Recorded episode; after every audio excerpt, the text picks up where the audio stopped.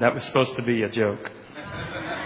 Thank you. Y'all are awake. So, I know some of you are struggling. Um, how many of you were at Global Night Commute last night? There were, uh, you got those pictures? There were 54 who started the night. We started with a walk, and this was the whole purpose is you were to walk from wherever you were to get here, and so this was part of the walk. There's the folks who were there at the beginning of the night. Um, what's the next one?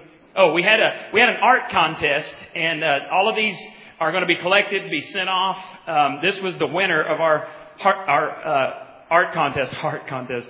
Man, I'm tired. Um, and the winner of the art contest is the only one that got to sleep on an inflatable mattress last night. The rest of us slept on the ground.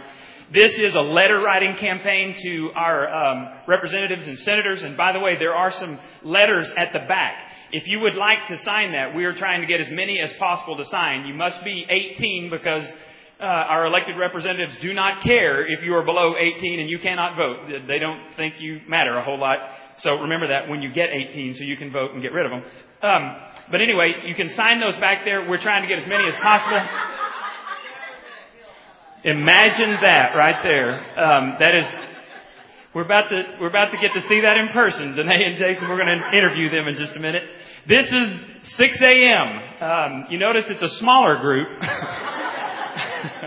and this was everybody who was still there. We had to drag a few over. I think Alex drug uh, Gabrielle over there, but we eventually got everybody there. It was freezing this morning.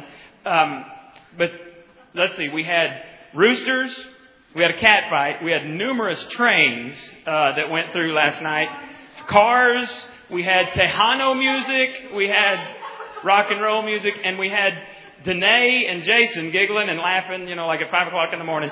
It was so bad that they actually brought their kids into the church. I, I roll over at five o'clock and see some lights on, and I'm like, who's jacking around in the church at this time of night? So I come up, you know, I'm ready to bust somebody, and it's all of them in there because their kids wouldn't go to sleep. So they're all crammed in the nursery, having great fellowship. Um, but anyway, so they, did y'all get any sleep at home tonight, this morning? Okay. I know Casey didn't sleep at all, so he, he okay. So we're all struggling today. I had, I had the largest monster energy drink you can find. It's the XXL. If I'd have had two of them, you know, I'd have drunk them because I'm, I'm struggling. I had about, I guess three. By the time I went home, I slept a couple hours uh, at home, but I felt like a train had run over me when I got up from that. I felt good when I went home, but whew, it was bad. Um, so anyway, we had a good time last night. Couple of things.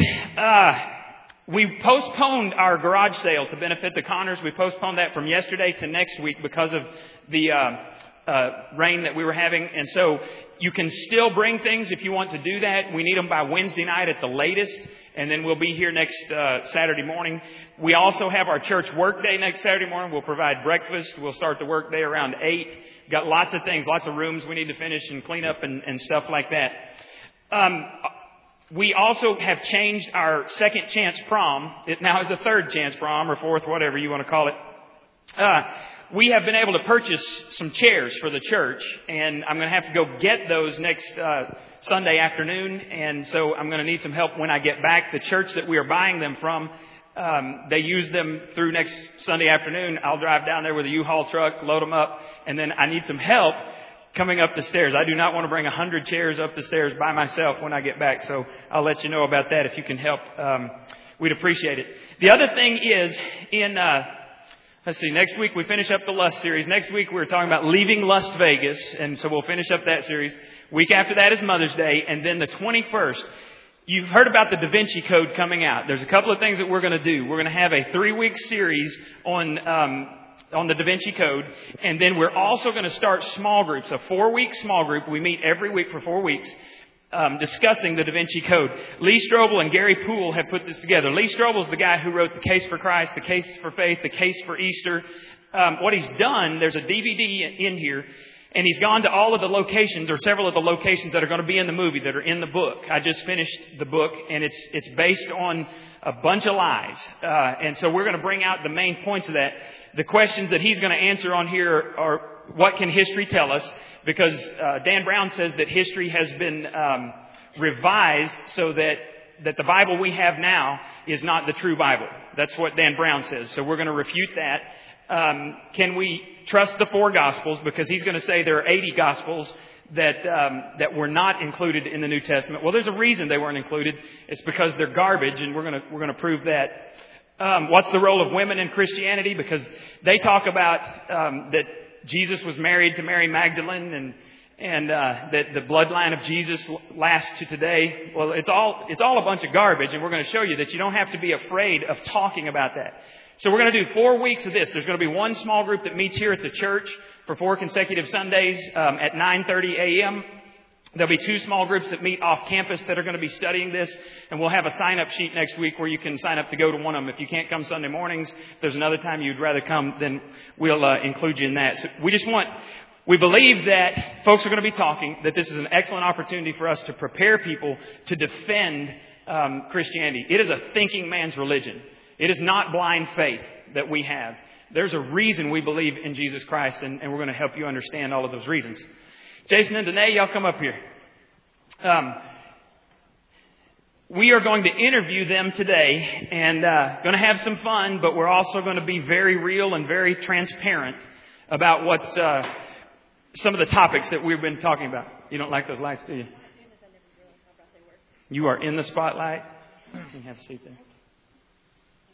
Now they are very nervous, believe it or not, even Danae. Jason, I was telling him last night, we were kind of going over some of the stuff that we'd be talking about, and he goes, man, it doesn't matter. It's going to be bad either way you go, you know, whether I know the questions or not. Because he's, he's not someone that generally gets up and speaks in public. And so they have agreed to just be transparent with us today. And uh, I just want to pray over them, pray for our time together before we start this interview. So let's pray together. Father, I thank you for Jason and Danae and what they mean to me. God, what I've seen you doing in their life. It's an incredible deal that you've done with them, and you've delivered them from really the pit of despair. You've delivered their marriage, you've resurrected their marriage. And so, God, I just pray that you uh, empower them with your spirit today, and that you allow them not only to be transparent, God, but to be used by you. And we pray that you would be honored by what we say today and that you'd be glorified. And maybe some folks out here would be inspired to pursue you uh, with all of their hearts. And we just pray this in Jesus' name. Amen. All right. Well, let's let's ask a, a, a, quick question before we get into the meat of what we're going to do. Why in the world did you say yes when I asked you if you would come up and talk about the problems you've had in your marriage and when we talk about pornography? Why would you say that? Yes, it works. Uh, for me, it's just a, an opportunity to testify to the love, um, the love of Christ that's just became apparent in our lives, and. Uh, I just don't feel right about sitting on that and holding it just in our home, but just to share that because along with that love comes joy, and it's and it's it's just great. It's just great. Real real issues that God really delivered us from. Sorry. Why, why did you agree to to do this? I know I, by talking to people that I have shared so many of the same struggles with people, and never really realized that you know there's things that you want to keep in because you you're afraid of you know what other people would think. But then when you do finally cross that line and talk to somebody, you realize, huh, they're the same as me. You know, they they struggle with the same problem as I have. So I just believe it just I mean it opens up hearts and. So we've talked about this, the fact that when we bring things into the light, that, that the power that Satan has over us is dissipated. When we keep things secret, that's the secrecy of pornography, the secrecy of problems in your marriage, the secrecy of problems in your everyday life, if you keep it secret, you keep it in the dark, it grows in power. But as soon as you bring it out into the light, that's when, that's when Satan loses his power. He doesn't want us to confess because the Bible says, confess your sins to one another and pray for one another so you may be healed. And so I just, I admire you guys for being willing to, to come up here and, and talk to us today.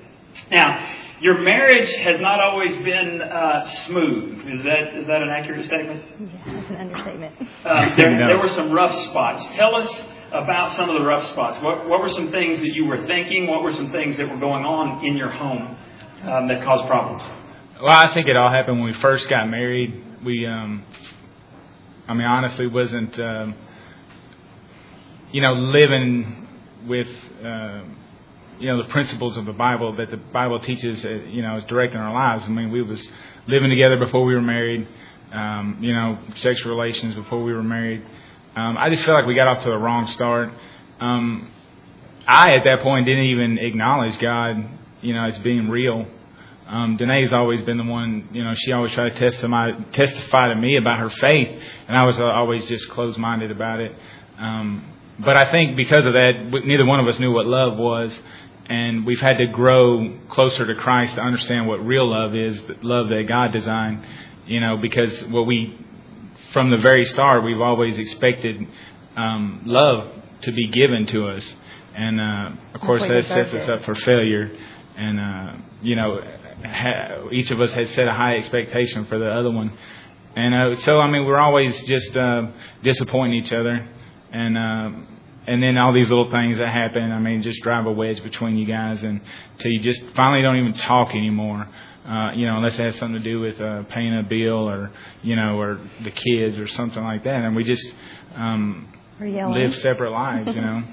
And you said you didn't feel like you deserved love. What do you mean by that? No, I, I was saying we, we you feel like I felt like I deserved love from him. Oh, and I you felt weren't like getting I, it. yeah, I felt like I was doing something and you know to get something back from him. You know, all that Okay. time.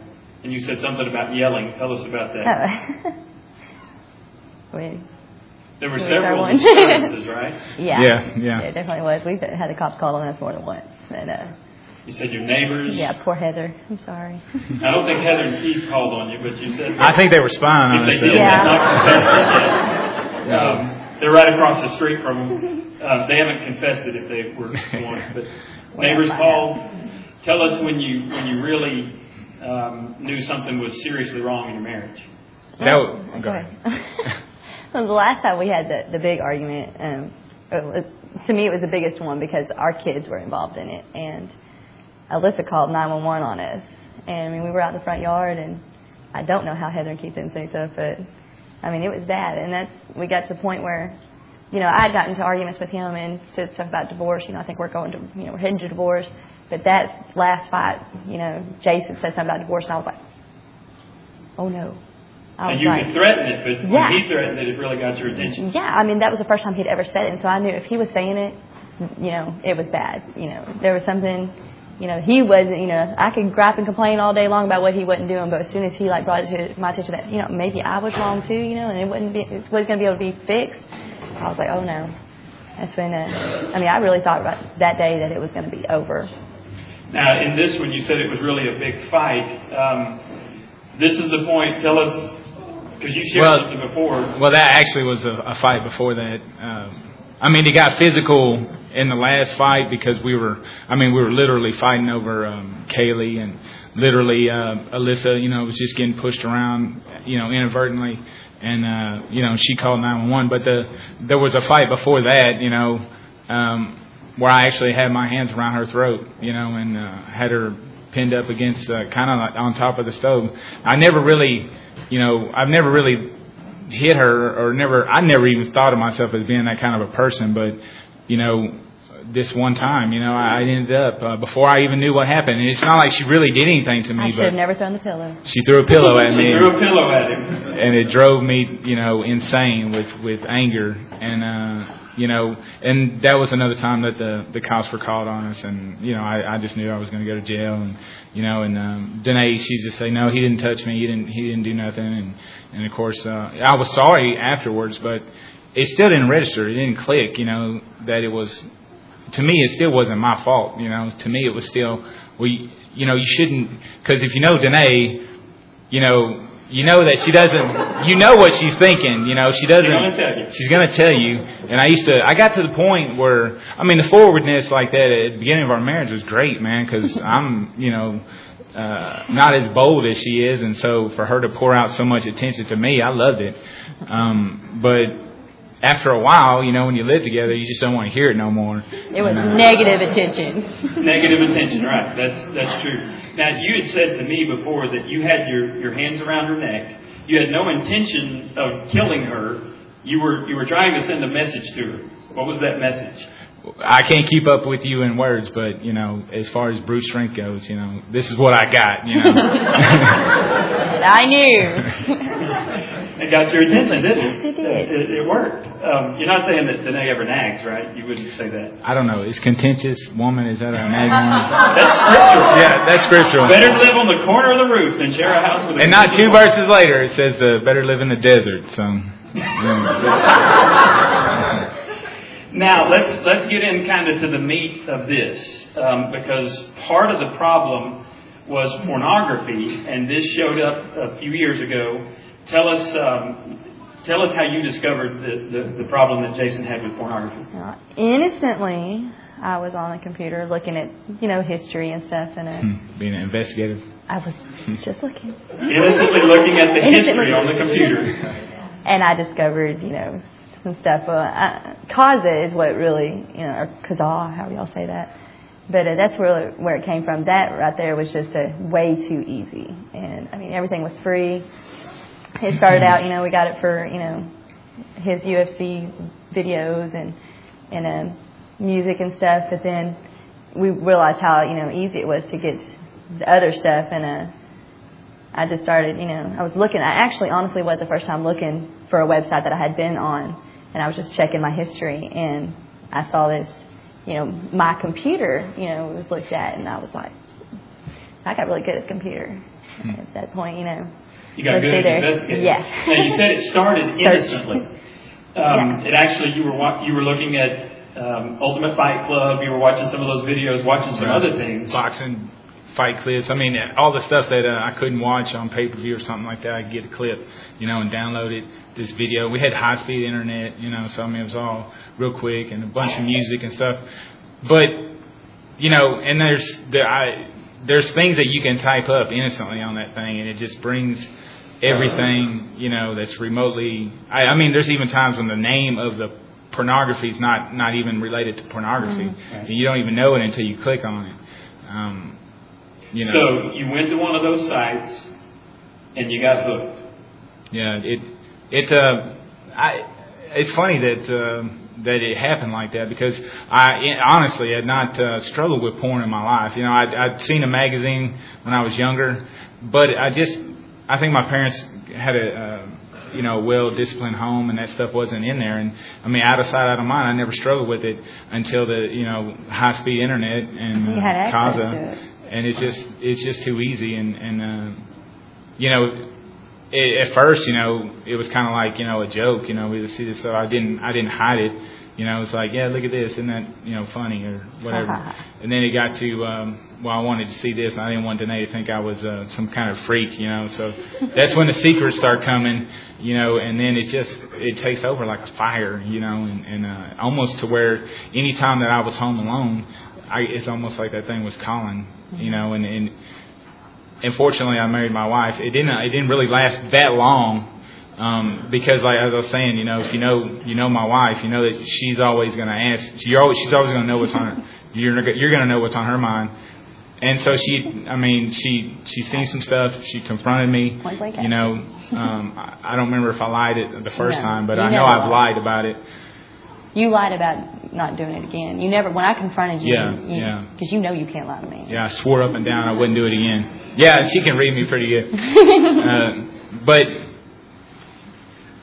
It, it was pretty much, you know, um, you know, that interview I listened to, it was like a roller coaster. It was like that woman said. It was an up and down thing where he would say, you know, I would catch him, you know, innocently the first time, confronted him, and he'd be like, I'm sorry, you know, I should have never done it. I won't ever do it again. You know, everything's good. And then when the next time I'm on the computer, I find something else, and then we're back, you know, at that point where I'm like, okay, got to confront him again, and and it was like that for, I, I mean, it was probably over a two month span that, you know, I, I think I really honestly approached him like four times, but the whole time, you know, he was doing it. You know, the schedule he was working left me in bed asleep. You know, and he had time to get up in the mornings, and he he had even told me that he would find himself, you know, getting up a little bit earlier so he could, you know, go and you know have that that time to himself or whatever.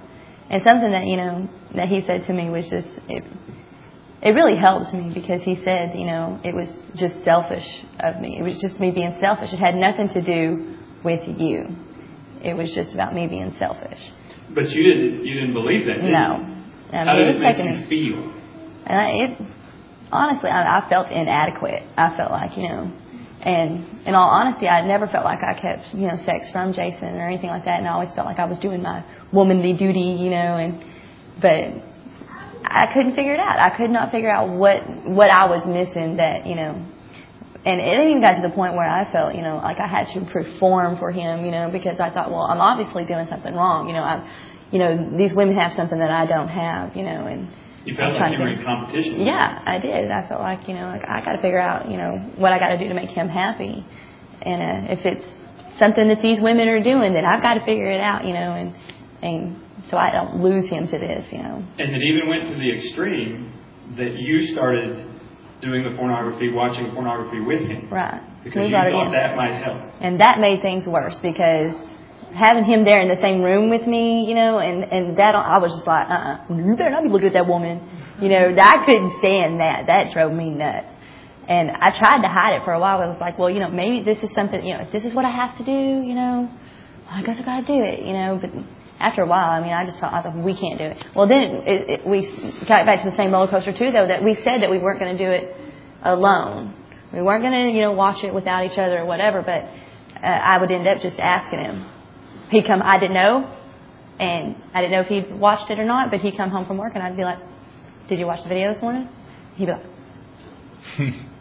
yeah, and I am like, oh, don't ask, because I can't hide it. But um, you know, I was saying earlier, you know, it used to drive me nuts being so forward and stuff. But I couldn't think of a better accountability partner to have than my own wife, who was so inquisitive that uh, I mean, she would front me out, you know, every day because that's the only reason I dealt with it. I think inside, I still didn't think. I thought, man, I could deal with this one more time, and then I could I could quit, you know, or, or something. And then, you know, with her, it, when it was like you said, it's in the light. I mean, God can just, just destroy it, you know. But if you if you let it fester inside of you, you know, you'll you'll lie about things. You even lie to yourself to to to, to even realize it's a problem. Mm-hmm. And uh, so, I mean, accountability partners to me is one of the the things that got me through that. To where, um, you know, time and you know, distance. I still don't know how she busted me. So to this day, I don't get on the internet looking for that stuff, and I don't ask how did you do that because I don't want to know, you know. And uh, um, you know, of course, and then I, somebody just being so blunt with you and say, hey, how you doing with that, you know. And uh, if you truly because you know it's so embarrassing, you know, and I know men, if you if you if you struggle with this, you know how hard it is to talk about this. But I know that uh, you know the blood of Christ is enough to cover this if I'm willing to, to confront this and, and, and, and repent of it, you know. And uh, so that's why in my mind I'm like I don't want to figure it out. I, I want I want to choose Christ. You know I want to um, give that battle every day. You know whenever lust hits me or or the urge to to look at pornography and say, God I know this is an opportunity to choose Your will, and I want to do that. You know and uh, it takes a lot of practice. I know it sounds silly, but it does. It takes a lot of practice. And um, and I think Satan would love to have you feel guilty and, uh, you know, and then feel horrible and never share that with anybody. And, uh, just let it control you to where you, you know, you keep it in that dark place. He loves that. And, uh, but immediately, whenever, um, you know, the fourth or fifth time, you know, Danae actually called me at work and, uh, and asked me about it. And you know, at that point, you know, I realized how much it was hurting her. You know, I realized that um, you know I was just a jerk, and uh, you know, then after all the fights and stuff like this, because I think pornography, you know, that struggle was you know coming to an end. But in our marriage, you know, things weren't weren't okay because this last fight that we were in that uh, Alyssa called 911 that was just last year. Um, so, but we committed to church and I'll admit, you know, when I approached her, it wasn't the right way because I was like, look, I was, I was just, I felt like I hit the bottom. I knew that I was even, you know, even when we were getting over things, you know, together. I still couldn't please her. You know, I felt like that. I felt like there's nothing I can do to make her happy. There's, you know, I'm, I'm always going to be a loser to her. And I just didn't know what to do because she could tell me everything that she wanted. And, you know, that whole day I'm like, I'm going to give it to her. I'm going to give it to her. But then that day that I'm tired, you know, and uh, you know, I'm just frustrated. I'm always going to choose my personal, pre- you know, selfish desires and, and not give that to her because uh, me and her are totally opposite. You know, she's a one who likes to give affection, and I'm not. You know, she's one that likes to talk a lot and and I don't like to listen a lot. We've joked about that, that, that the tone of her voice would make this whole glazed look come over your face, and, and it really wasn't a joke. That was true. You Yeah, were I mean- tuning her out. If the TV was on, he wouldn't hear me. I mean, it, it, it, TV. If my brother was over, you know, and Danae would be talking, and, and I'd be looking straight at her, you know, and she's telling me the story, and then all of a sudden my brother peeps in. I mean, I'm I'm totally not listening to her anymore. Um, but I honestly did. It's like I felt like you know we just didn't have nothing to talk about. You know, there's nothing in common. You know, I, I like to to read and stuff, and and uh, you know, I wanted. We used to always talk about that. I needed intellectual stimulation, and and she wanted to talk about uh, you know That was an insult. I would It was an insult. intellectual But- stimulation. Now, let me ask you something. On a scale of 1 to 10, when you were in the middle of it, not now as you look back, but when you were in the middle of it, 1 being you didn't have any problem with a porn addiction, 10 being you are a full blown addict, where would you see yourself in that scale? When, when Oh, were uh, a ten. I mean, I lied. You know, um, you know, I, I didn't. Uh, I lied to her. I lied to myself. You know, um, I would. You know, it was a desire for me to. Just, I was glad when she wasn't going to be home. She had to go do something. Like, Yes, you know, inside I'm like, yes, I get to. You know, look at this porn. You know, and and I'm, I mean, it's sick. You know, it was a, a sickness. What would you say then? But, but then, Oh, oh, I'm sorry. Then, I mean, I would have been like, oh, I would probably told you a three or even a two. You know, like, oh, I haven't ever struggled with porn because it wasn't over a long span of my life. It was just this period of time, you know, that just just consumed me. You know, and um, I would have, I, yeah, I'd have been in denial. I'd have said, no, I, I can deal with this. You know, I, And it's the denial thing that keeps someone from coming to help. Right. And it was after she confronted you that, that you decided to, to do some things to, to turn your life around. You, you said one of the things you did was you committed to church. Right. When was it that, that you guys decided to get back in church? How long ago? It was about a year ago when we got into that last fight.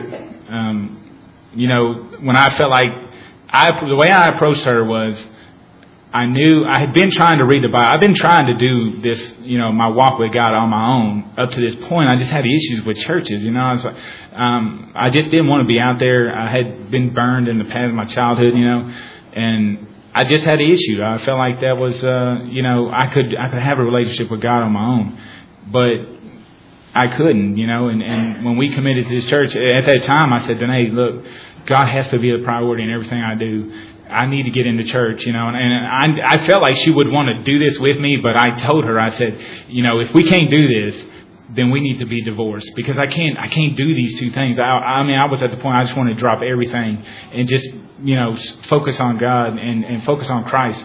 I know that looking back now, that's not the right way to deal with it, but, uh, that's all I knew what Well, to do. honestly, if you hadn't dealt with it that way, if you hadn't come to me so boldly with that, we would probably, if you hadn't turned to God, I mean, I think we would still be in the, you know, we'd probably be divorced right now. How did you feel when he came to you and said this? I was relieved when when he finally. I mean, because all these years he was, you know. See, the thing is, he is so, you know, so you know smart when it comes to the Bible, and he, but he has all these questions that I could not answer, and he would kind of, I'd be like. Well, I'm gonna have to find somebody, you know. And luckily, he did have somebody that could answer those questions for him. And and without, you know, that person, you know, being able to talk to him too, and then I would have lost him because I didn't know how to answer those questions. I all I was, you know, had pretty much was like, well, I have faith, and that's all I need. You know, you just better believe it. And I And that's just, one of your pet peeves. That's part of the problem you had with church all the time because Mhm. people were always telling you you had to have more faith.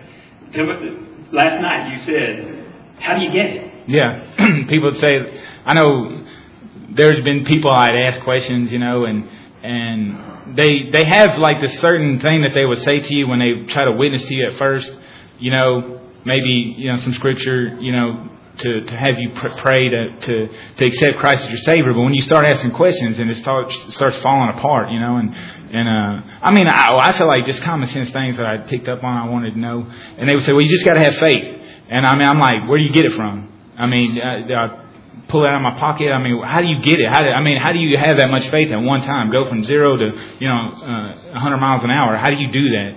And I think for me personally, I've learned that, uh, you know, over this last year, I trust, in, I trust God in prayer, you know, and I trust, uh, His promise of, uh, repent, uh, you know, salvation through the blood of His Son. And it's just like I build up on that trust more and more and more, and that's how my faith grows. It's, for me, it's not something I can just pull out of my back pocket and say, ah, I'm ready.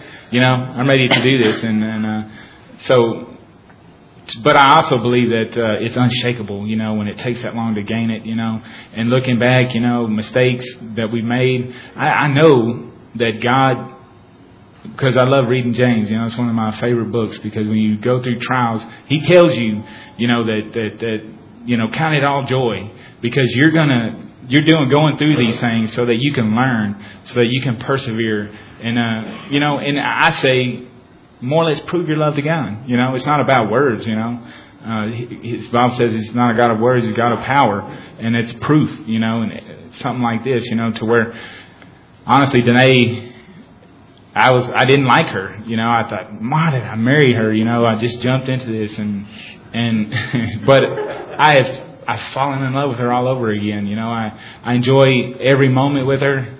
Um, and it's the same for me. I mean, I can really feel, and I mean, I don't know how many times I asked him, you know, do you like me? I could just feel, you just don't like me. You don't like being in the same room with me, you know. I could just sense it, you know, and I, I don't let it go either, you know. I would just keep on Inside, I'm screaming, no.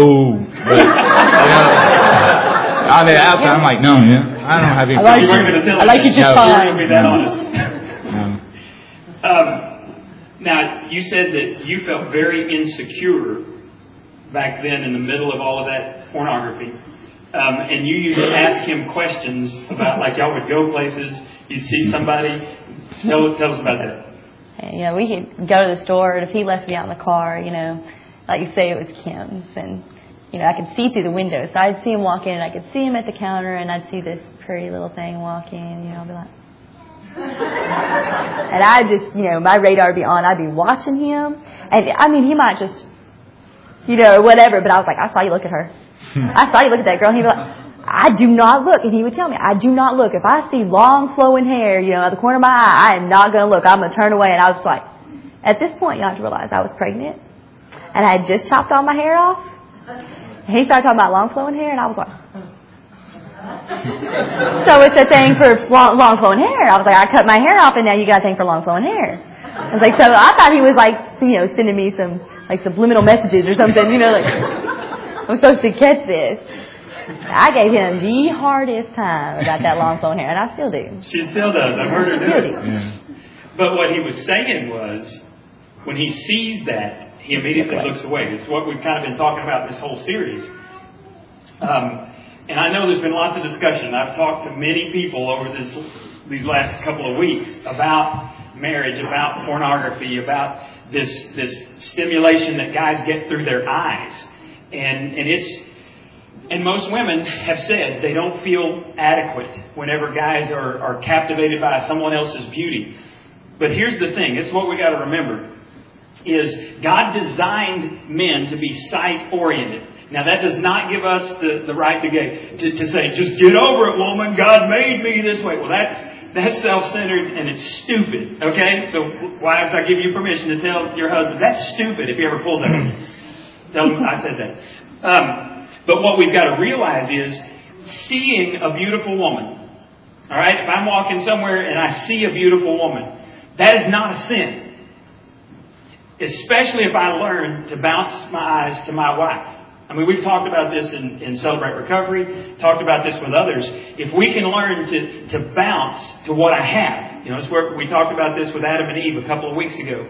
Satan got her focused on the one thing she could not have, and she forgot all of the good stuff in the garden. And she became obsessed with that one thing she couldn't have.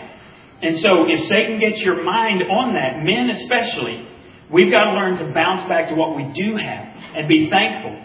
When I when I do that and I look back and I thank God, I, and in my mind I say, God, thank you for Janie. And I start focusing on the things that I fell in love with. I'm not lusting. You see the difference? If if someone comes in front of me, that's not a sin. When it becomes a sin is when I begin to undress her with my eyes. That's a sin.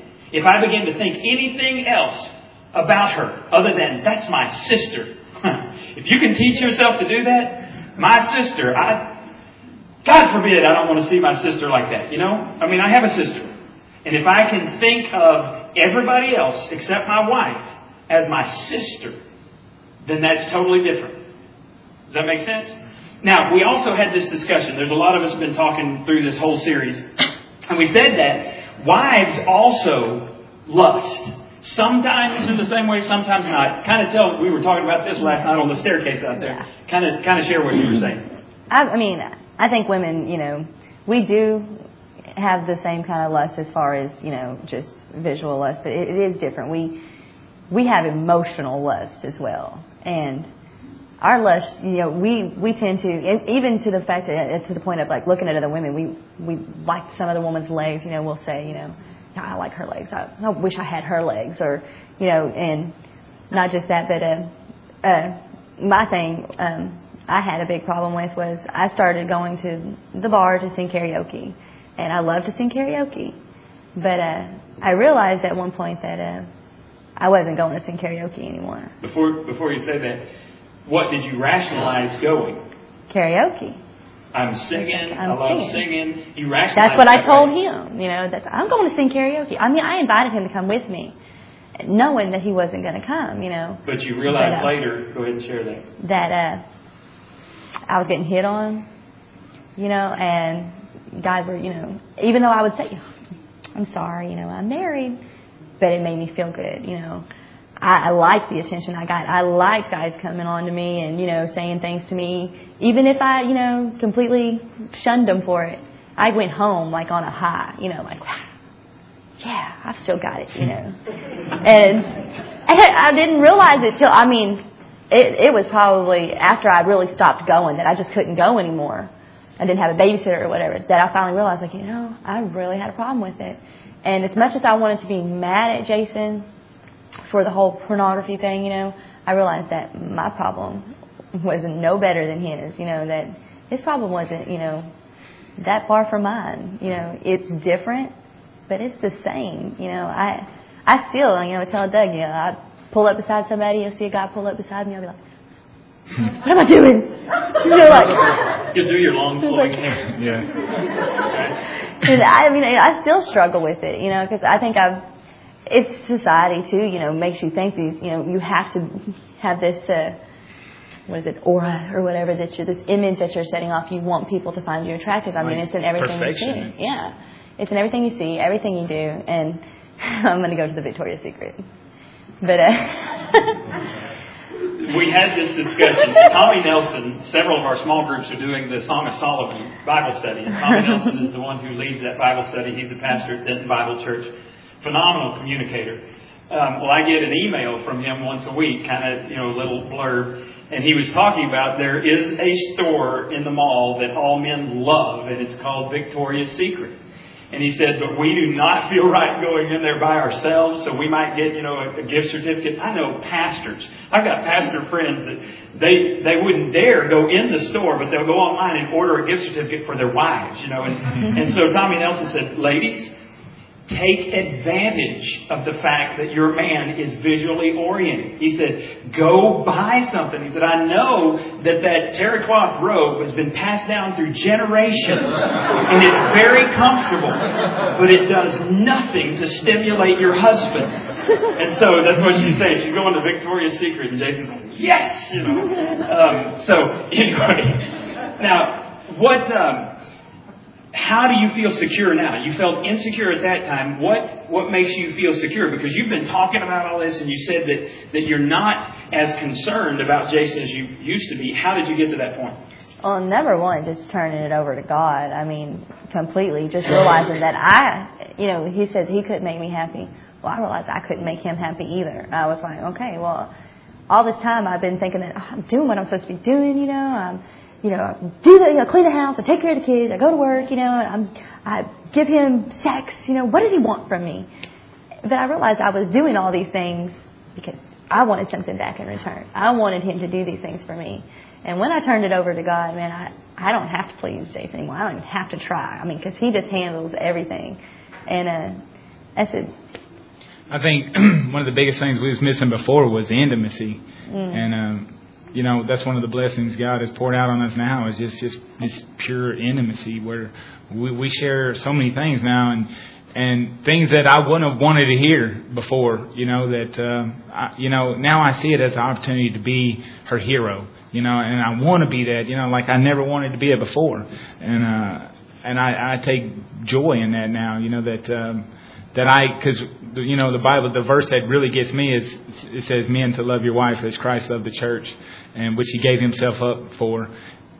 And I mean, when you start to understand that kind of love, you know, it's um, it'll break you down to the point to where there's nothing that uh, that I want anymore from my wife. I just want to give it to her. I just want to I want to be like no other man that she's ever experienced before in her life, you know, and I want to be um you know an example for my daughters, you know, that uh hopefully that nobody can compete with, but uh you know, I know that but uh um I don't know where I never had this inside me before until, you know, we just turned this uh, turn it over to God, and, and Doug had this great illustration where the you know the triangle and God's at, top, at the top, and the husband and wife are in the in the bottom corners. And as as you walk, you know, closer to God, you guys grow closer together. And I mean, I can't I, I can't um, I mean just look at us. If you knew us before, which some people did, then you look at us now. I mean that's just evidence that that, that you know that's just not something that he's saying, but it's factual. You know, it's. Uh,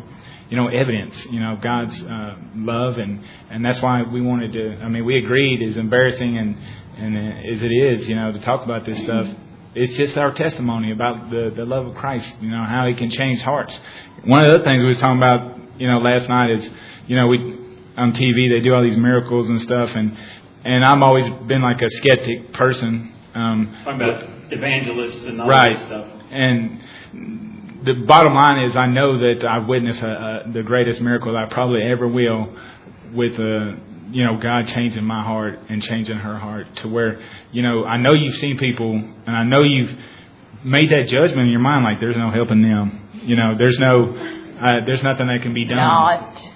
but I'm telling you that uh, I thought that too and uh, whenever I try to quit fixing it uh, even myself or in her you know and uh, just just focused on serving God, and God took care of that, uh, which I think He's the only one that has the power to do that. And you said something, I'm glad you said it, because you didn't know she had told us this in, in one of our Sunday team meetings.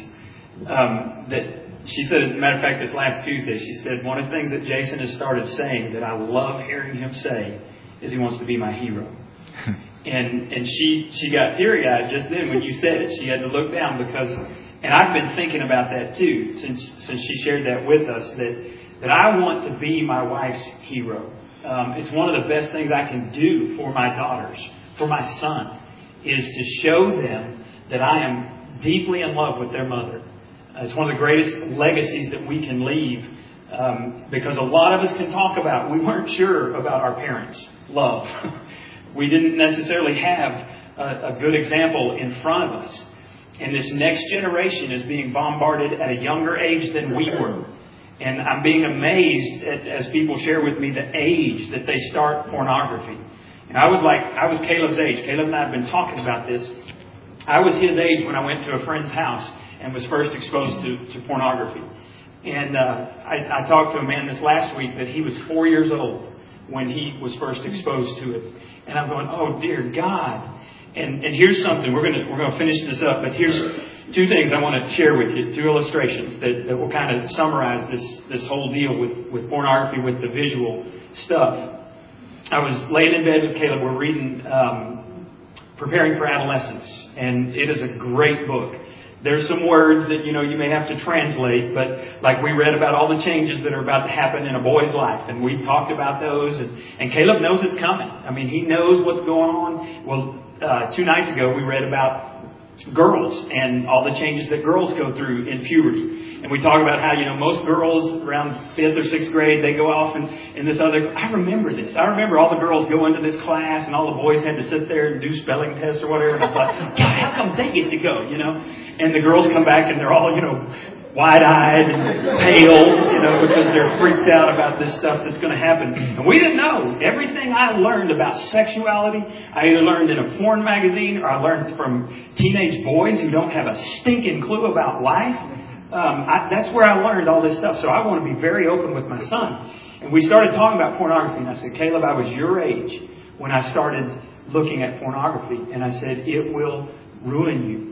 And so Jeff shared an illustration a couple of weeks ago um, about pornography and, and what it's like. This one man, who was it? Stu Weber? Uh, Steve, uh, Steve Farrar, the man who wrote Point Man and several books like that. So I shared this with Caleb. I said, Caleb, if you were really thirsty and I were to go to the toilet and I were to stick a, a cup of water cup in there and a scoop out the water and bring it back to you, would you drink that? And he goes, Oh, yuck. I said, Well, why wouldn't you drink it, son? He goes, Because it's nasty. And I said, Exactly. I said, It would poison your body. I said, That's exactly what pornography does to your mind. And I said, Son, please don't ever get involved in that because it will poison you. Now, this last thing I just want to share with you about men and women and how we're different and all of that. Now, I want you to, want you to, to assume that uh, over here on Jason's right is a pitcher of water and a cup. And Jason is the only one that can give his wife a drink. And she's thirsty. So she turns to Jason and she says, You're good at that. Um, she turns to Jason and she says, Honey, could, could you get me some water? And Jason's like, I don't really feel like getting you a cup of water right now. Just don't feel like it. so she sits there for a while. She turns back to him. She's like, Jason, I'm thirsty. I need some water. And Jason's like, I kind of have a headache right now. Maybe later. Two or three hours later, Jason, uh, Danae's still very thirsty. and she's like, Jason, please give me a drink of water. I'm still smiling though. And Jason kind of puts his hand on his hip and he says, with an attitude like that, you're never getting a drink of water. and so Danae is really, really frustrated. This goes on for day after day after day. And finally, Jason gives in, pours her a cup of water, and says, Here, drink your stinking water. So Danae's over here. She's, she's dying of thirst. and, and do you think she's satisfied by that drink of water? Probably not. And in her mind, she's thinking, I'm going to get thirsty again. and I got to ask the same guy for a drink of water. So I better watch my attitude and my tone of voice if I ever have a prayer of getting a drink of water again. Now, I think you see the, the illustration. When we stand before God as men and we pledge our lives, our sex lives to our wives, we are saying to them, You are the only one who can ever give me a drink of water. And many times our wives, sometimes legitimately, sometimes not legitimately, will say, I just don't feel like it right now. And husbands get very sexually frustrated. A book that we're going to do this summer. We've been talking about this. I think we just need to do it. We're going to have a book club this summer, and we may even do it in on-campus uh, small group.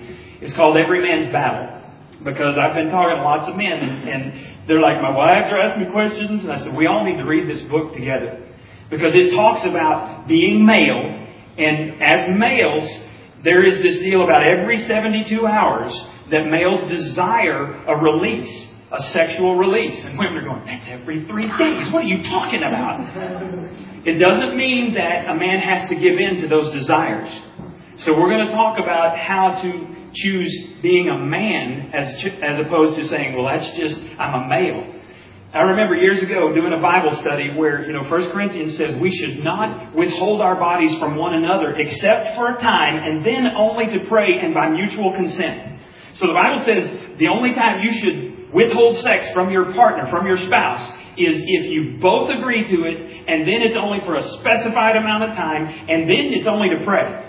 Now, as, as a man, um, I've talked to many men, and we do not want to have sexual relations with our wives if they are just like, here. You know, that is not sexy. Um, that doesn't do it. So, so Janie and I have, have begun to talk very openly about this. Actually, started several years ago. She said, "I want to be the only woman who ever satisfies you, the only woman you ever desire." And I think, all right, that's why I signed up for this gig. And and so we talk about this. And if she doesn't feel well, here's what she'll do. She'll say, "I just am exhausted tonight. Can we make a date for tomorrow?" I'm like, "Sure." 24 hours? I can hang on for 24 hours. You know, no problem. But if she said that as, as a man and, and desiring to have sexual relations with my wife, which is a good thing, God created sex. If we come 24 hours later, she's like, I got a headache. I am seriously disappointed. and I am ripe for an attack from Satan. Does that make sense? I'm not saying that she is she is contributing to my lust. What I'm saying is I become more sensitive to the, the attacks of Satan. Does that, does that make sense? So we've got the reason we decided to do this. We want to be very open and honest, and we want to talk about sex in our church. If you were here for the marriage series last year, you know I said sex so many times um, that that folks were shocked, and I'm like, you just better get over it because we're going to talk about it all this this whole series um, we want to be very open and honest because sex is a good thing. God designed it for marriage, and when it's used in marriage the way God designed, it creates intimacy. Even in a marriage when, when they weren't following God, they didn't have intimacy. When they gave their lives to Christ, they said they would never trade it for anything else. I want y'all to give them a hand for being willing to, to share with us. Y'all stay right here we actually are going to give them uh, some shirts. Alex has a picture of this. Uh, we didn't have, they didn't come in in time. Y'all can look right there. You can see the shirt. XXXchurch.com, porn site for the entire family. This church was actually established to reach people who are struggling with pornography. And if you have any, guys, let me tell you, if you have any struggles with this, you need to go to xxxchurch.com and get their X3 software. It's free. What it does is it takes pictures or it, it, it, records all of the websites that you've been to and you can designate who your accountability partner is. And, and every two weeks I get an email from Alex, all of the uh, sites that he's been to. Every two weeks he gets an email from me, all the sites that I've been to. And it is, it is very, um, it, it will help you avoid temptation if you know there's somebody else going to be looking at your websites. Uh, so, you can go there and you can get free software and get an accountability partner. And if you're struggling at all with this, share with somebody. If you don't have any other place to go, come here to celebrate recovery. Tonight we got meatloaf. What, how many pounds of meatloaf? Nine pounds of meatloaf that Jeff made for tonight. And uh, if if we're not passing out from from uh, sleep deprivation, then we'll be here tonight um, if you're if you're a celebrate recovery person, kind of meet with Jeff back there before you leave tonight, or if you're interested in it, Jeff's the one uh, before you leave this afternoon. Jeff's the one back there running our sound, and uh, we're just going to kind of poll everybody to see if you're even coming back tonight. If you're not, we're going to postpone it. Um, so just go talk to him. Let's pray together and let's be dismissed. Father, I just want to thank you for again for Jason and Danae and, and for what you've done in their lives. Father, I ask that you bless them and that you protect them and that God, you just give them this, this desire to be totally open and honest with each other. And I pray that their honesty might pierce someone's heart today and uh, might give them the courage, maybe to talk to Jason or Danae, maybe to talk to me or, or come to celebrate recovery. Because all of us are just colossal screw ups, God. We all have stuff that we struggle with. And and it would be so helpful to have somebody to talk to about it. We desperately want to be that church where folks can be open and honest, can be loved regardless of what's in their past. And so we just pray that you enable us to become that church. Father, bless us today as we leave this place. We pray in Jesus' name. Amen. You're dismissed.